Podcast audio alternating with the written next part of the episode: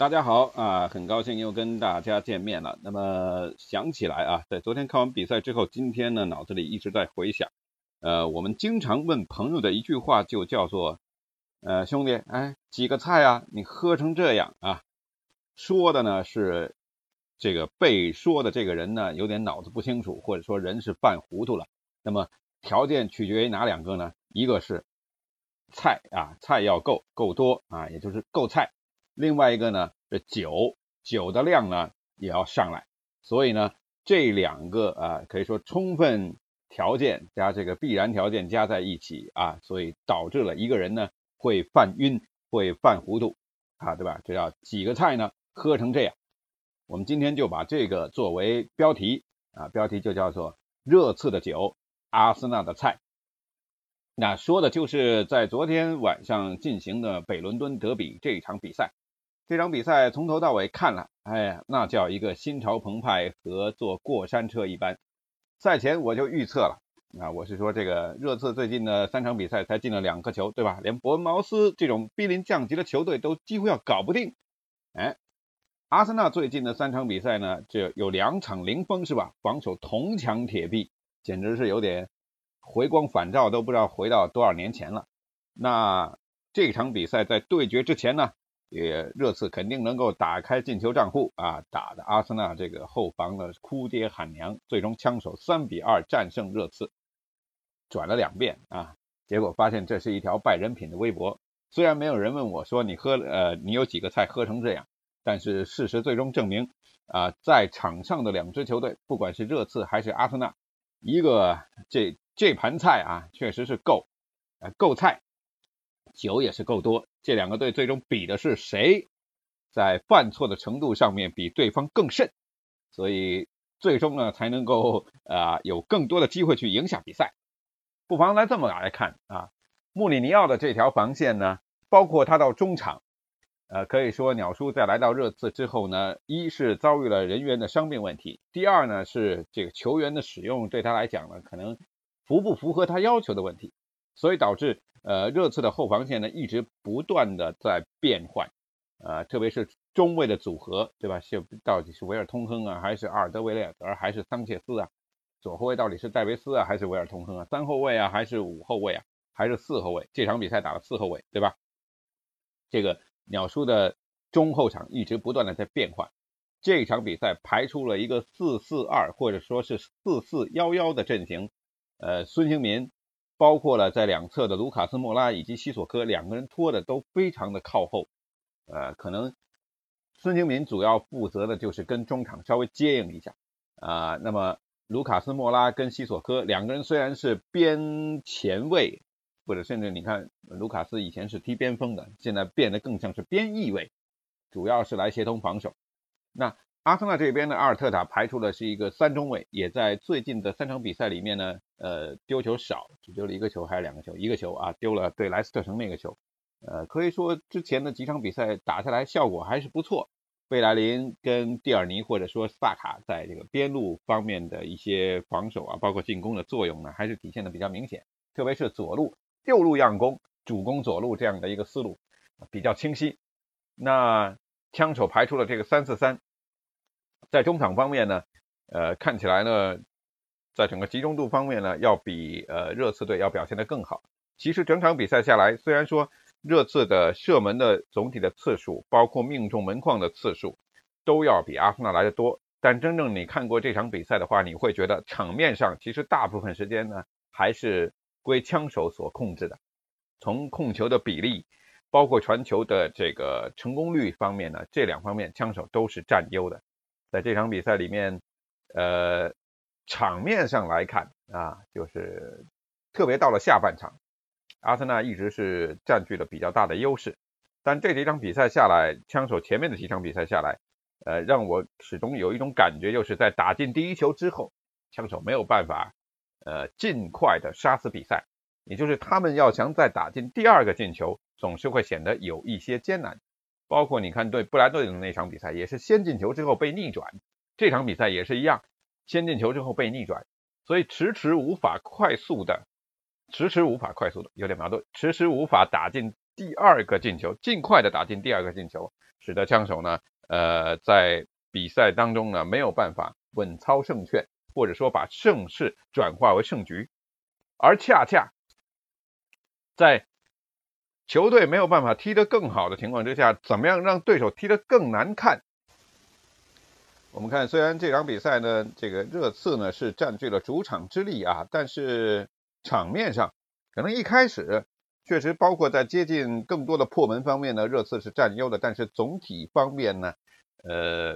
场面上一直是没有能够踢得更好看。这个也是热刺在穆里尼奥执教之后所面临的一个问题。穆里尼奥，我个人认为他是一个很擅长将有进攻天赋的球员也变成工兵。但是呢，很难就是说把比较均衡的球员，或者说把工兵球员打造成一个进攻万花筒。也就是说，穆里尼奥更加擅长的去调教防守，哪怕在我人员不足，哪怕在我场面特别难看的情况之下，我也有能力通过防守，通过比较丑陋的方式去赢下比赛。这一点，不管是他在国米拿过欧冠，对吧？或者说，甚至他在皇马的时候。你看他因为 C 罗没有积极回防，也在更衣室跟 C 罗吵起来，所以这是穆里尼奥的本事，他可以让对手踢得更难看，踢得更艰难。这场比赛，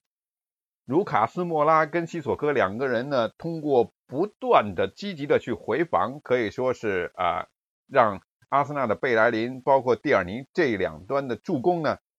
收效甚微。虽然说贝莱林上半场有一个人球分过在压进内线的传球，那是我觉得他自从受伤以来踢比赛到现在最为高光的一刻，但是也就那么一次，对吧？蒂尔尼在边路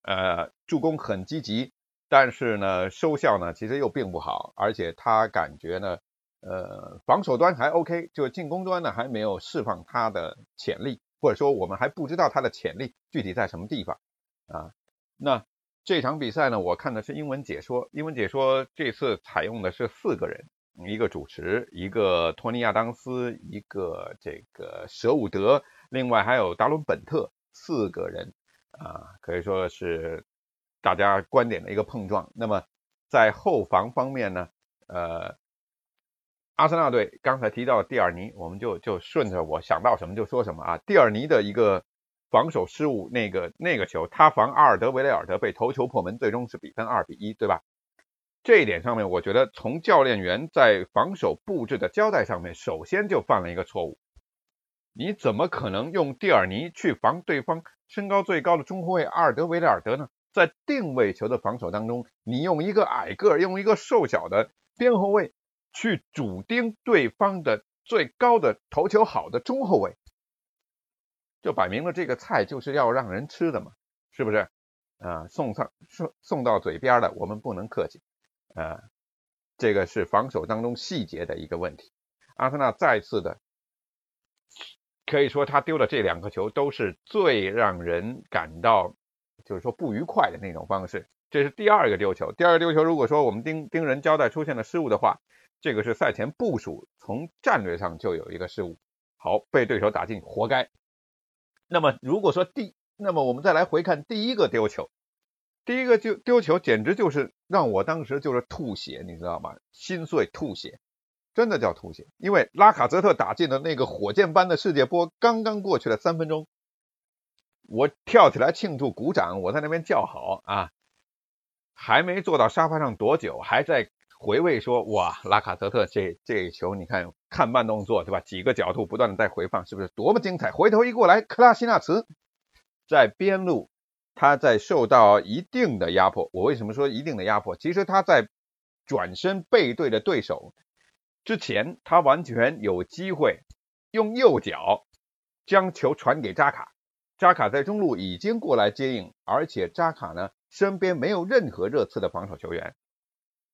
犹豫不决之下，克拉西纳茨觉得说自己还是应该先调到左脚，再往自己左边路这个方向来发展。完了之后发现不对，对方这一下扑得太猛，我用右脚传一个吧，回传给大卫·鲁伊斯。好嘛，好家伙，菜是真的菜！这个右脚直接给孙兴民送了一个助攻。你这么传的话，你回给大卫·鲁伊斯，比如说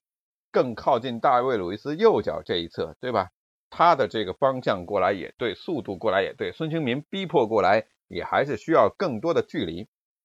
可倒好，右脚传了一个大卫·鲁伊斯的右侧，孙兴民等于是得到了一个极好的助攻，这样的一个传球，3分钟不到，孙兴民破门，比分变成了1-1。本来拉卡泽特那个进球打完了之后，而且上半场我觉得枪手还是在气势上包括场面上占据一定的优势，再打进那么漂亮一个进球，那绝对可以杀死比赛。当时那个球一进了之后，托尼亚当斯就说，对，就是这是一个杀死比赛的进球，枪手应该这样杀死比赛。结果反倒好，克拉西纳茨把炮口对准了自家的城门啊，捅了自己一刀。大卫·路易斯摊手有什么用呢？对吧？我也追不上啊，我又不敢放铲，放铲又要回更衣室洗澡去了，对吧？所以非常的被动。这样的一个丢球的方式，真的是这两个赛季阿森纳的球迷可能已经习惯了，但是每每出现这样的状况，你能不生气吗？你能不发火吗？对吧？三中卫穆斯塔菲、大卫·鲁伊斯、克拉西纳茨本来就不是踢中卫的料，他踢边后卫。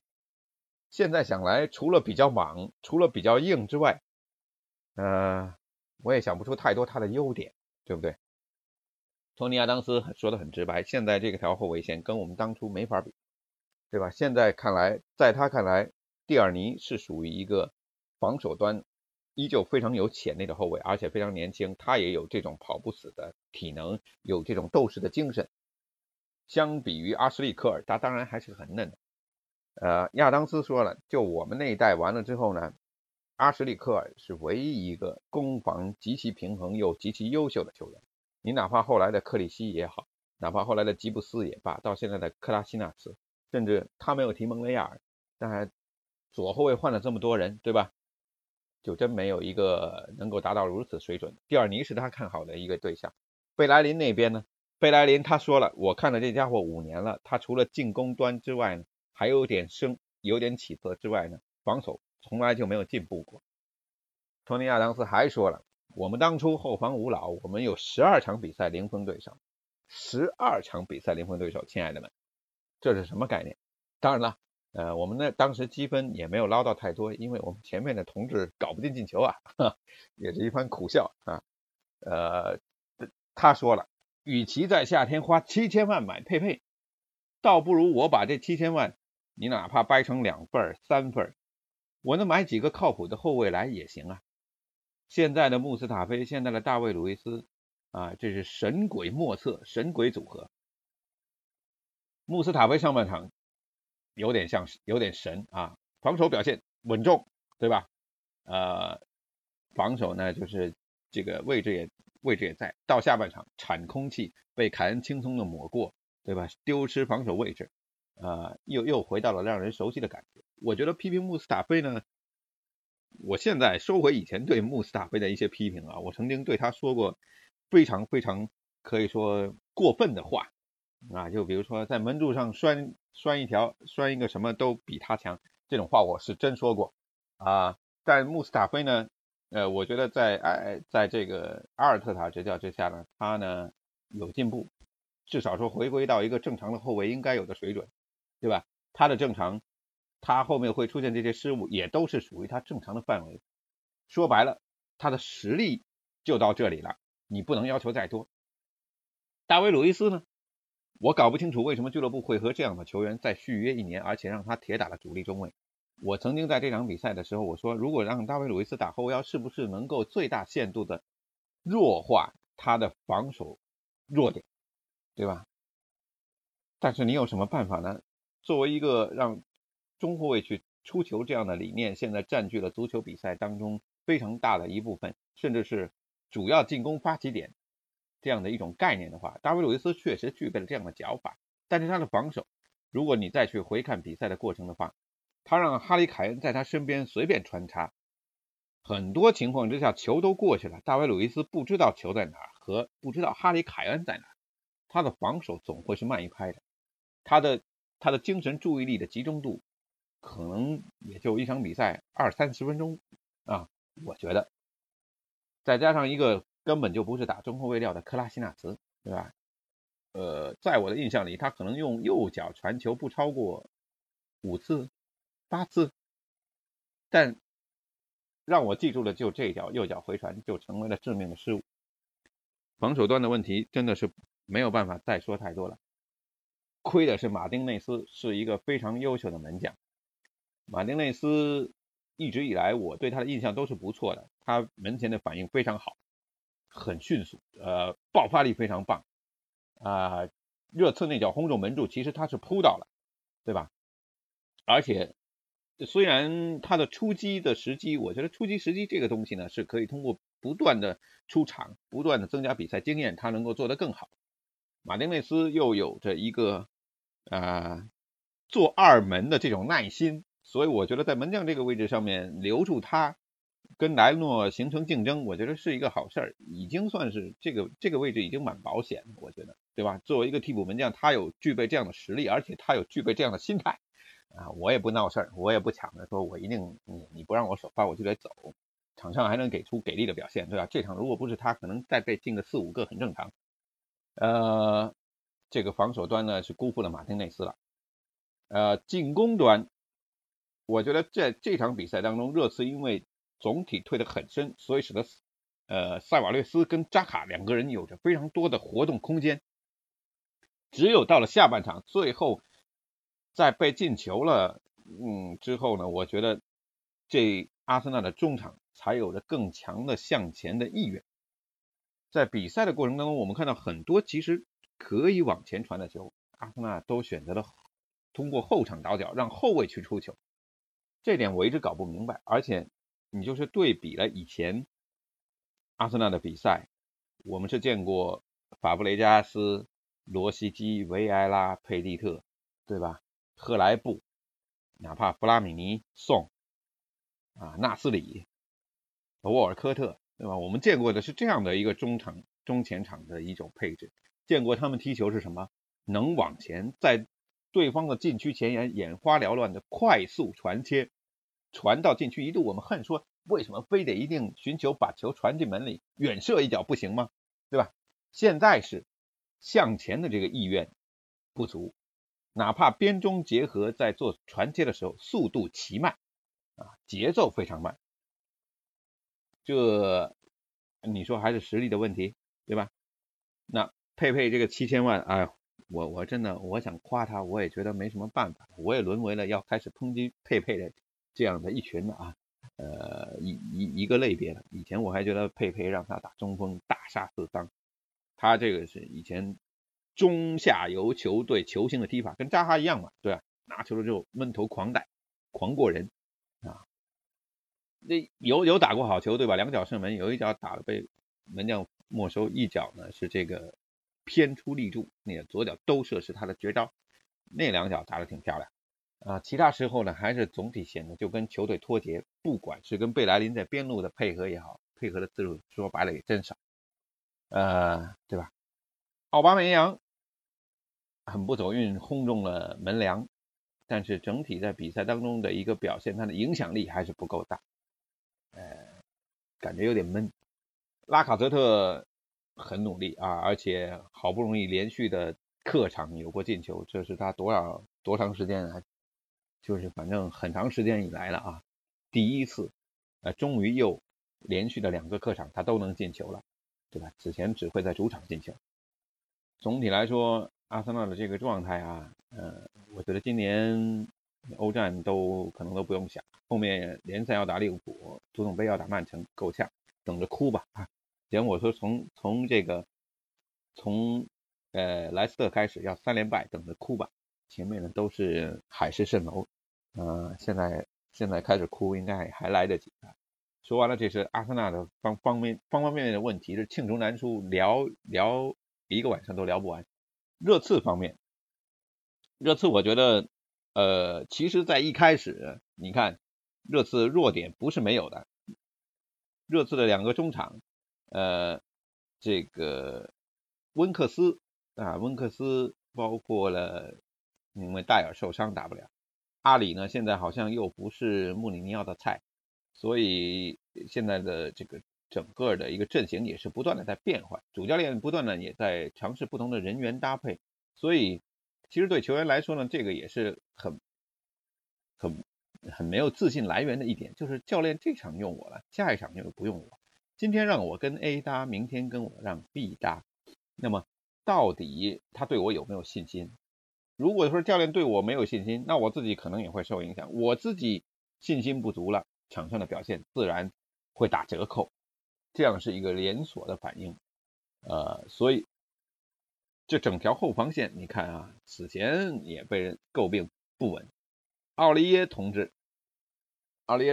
真的是，如果当初啊，幸亏他在向阿森纳表白的时候，阿森纳没有买他，否则的话，你想想啊，如果阿森纳的右后卫是奥利耶的话，那此情简直对方看到首发名单的时候就全队狂笑啊！我觉得肯定全队狂笑，然后就开始这个打赌了，我今天要在对方这边进几个球，我要过对方谁多少次啊，对吧？奥利耶本来就是一个炸弹。他摆在这里，阿森纳上半场下半场其实意图一直很明显，我们看有很多球都是主攻奥利耶主守的右路啊，幸亏奥利耶身前有一个跑不死身体又强壮的西索科，对吧？即便是我不能很好的完成防守，我起码是一块肉盾啊，我能撞啊，我能延缓你的进攻，对吧？奥利耶受到了一定的保护，他这边呢出过错，但没有酿成大祸，对吧？另外一边卢卡斯·莫拉，我们为什么说他跟西索科两个人拖得很靠后，扮演得很成功。卢卡斯·莫拉几乎他就是卡纳瓦罗什么这个基耶利尼内斯塔马尔蒂尼附体，作为一个边锋，他一共奉献了10次铲球，全场铲球次数最多，他是一个边锋或者说边翼位，这场比赛打得像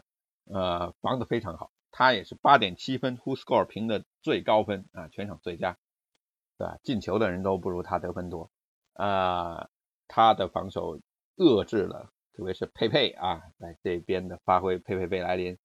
对吧？然后呢，孙兴民这打进了扳平的一个进球啊，凯恩也制造了很多的威胁，只不过凯恩现在看起来还是需要更多的有信心，更多的比赛信心。然后啊，这边呢，热刺呢进攻整个不畅的问题，似乎他们从中场往前推进呢，也是存在着很大的弊病。刚才说了，两个边路扯得非常的靠后，另外温克斯和另外的这个阿根廷的中场，对吧？两个人在往前推进的时候，给予凯恩的支援也是非常的不足。只能靠孙兴民打了一个类似前腰这样的角色呢，来串联一下。这个也是热刺后这个可能这个赛季就很难去解决的一个问题。但是呢，今天这场比赛应该说热刺的中场还算是得到了一定的这个发挥的空间，洛塞尔索。那边的塞瓦略斯两个拉丁派的球员都有着比较大的活动空间，所以最近的比赛可能他俩也都相对踢得比较好。热刺这个9的问题主要就是说他的人员穆里尼奥调来调去调的比较多，或者伤病的影响使得他们的整个的节奏有点脱节。热刺现在想要冲击到下个赛季的欧战有机会，但主动权不在他们手上，主动权还是在像切尔西包括莱斯特的手上，而且现在曼城看起来很有机会翻案啊，也许他们这个两个赛季的欧战竞赛可能最后都不了了之啊，上诉成功还能打，那对吧？人还有足总杯也没踢现在还有这个名次在那儿，所以可能对热刺来说下个赛季也有可能会面临就是说我没有欧战踢的可能，但当然了，他们对吧，总比隔壁来的强那这个就热刺这桶酒，对吧？再加上阿森纳配上这个菜，所以在这一场比赛里面，我们看到了不是以往北伦敦德比强悍的热烈的对决，而是有点菜鸡互啄的这种意思。对，全场最低分来自于阿森纳的克拉西纳茨 5.5 分乌龙助攻热刺那边最低分呢是这个奥利耶，也是神鬼莫测的一名后卫 6.3 分。这两个球队的前景，反正现在阿森纳积分也不如对手，对吧？如果托特纳姆这个赛季又要上演的话，其实热刺也没有什么好高兴。两个队只能够着眼剩下的一些比赛，能够让球迷稍微开心一点啊！你看，应该是这个孙兴民进球之后放出来，在家看球的热刺球迷的一些庆祝的场面。最中间那一队是父女还是说这个情侣啊？两个人一点表情都没有，反正对于球队是高兴不起来。阿森纳就不用说了，作为这个例子就是冰火两重天，过山车啊！从极度的兴奋到极度的生气，也就3分钟不到的时间。今天这个比赛就是一个菜一个酒，所以导致于两个队呢加起来呢，这桌呢就很晕啊，这场比赛就很晕。2-1，热刺用着比较难看的方式赢下了比赛，而阿森纳呢后防线一如既往的自我爆炸。好了，说这么多，这把情绪发泄一下。后面的比赛，还有不多的场次轮次，有机会再挑其他的有意思的出来说一说啊。那么此前呢，也有留言批评说，这个主播讲的是啥呀？啊，比赛不说。啊，乱七八糟胡侃乱扯啊，瞎逼逼一些没用的东西啊，反正就是我有我的酒，你有你爱的菜，不知道这期的货够不够干啊？没事儿，如果还不够的话，咱们下期再聊。今天先到这里，拜拜。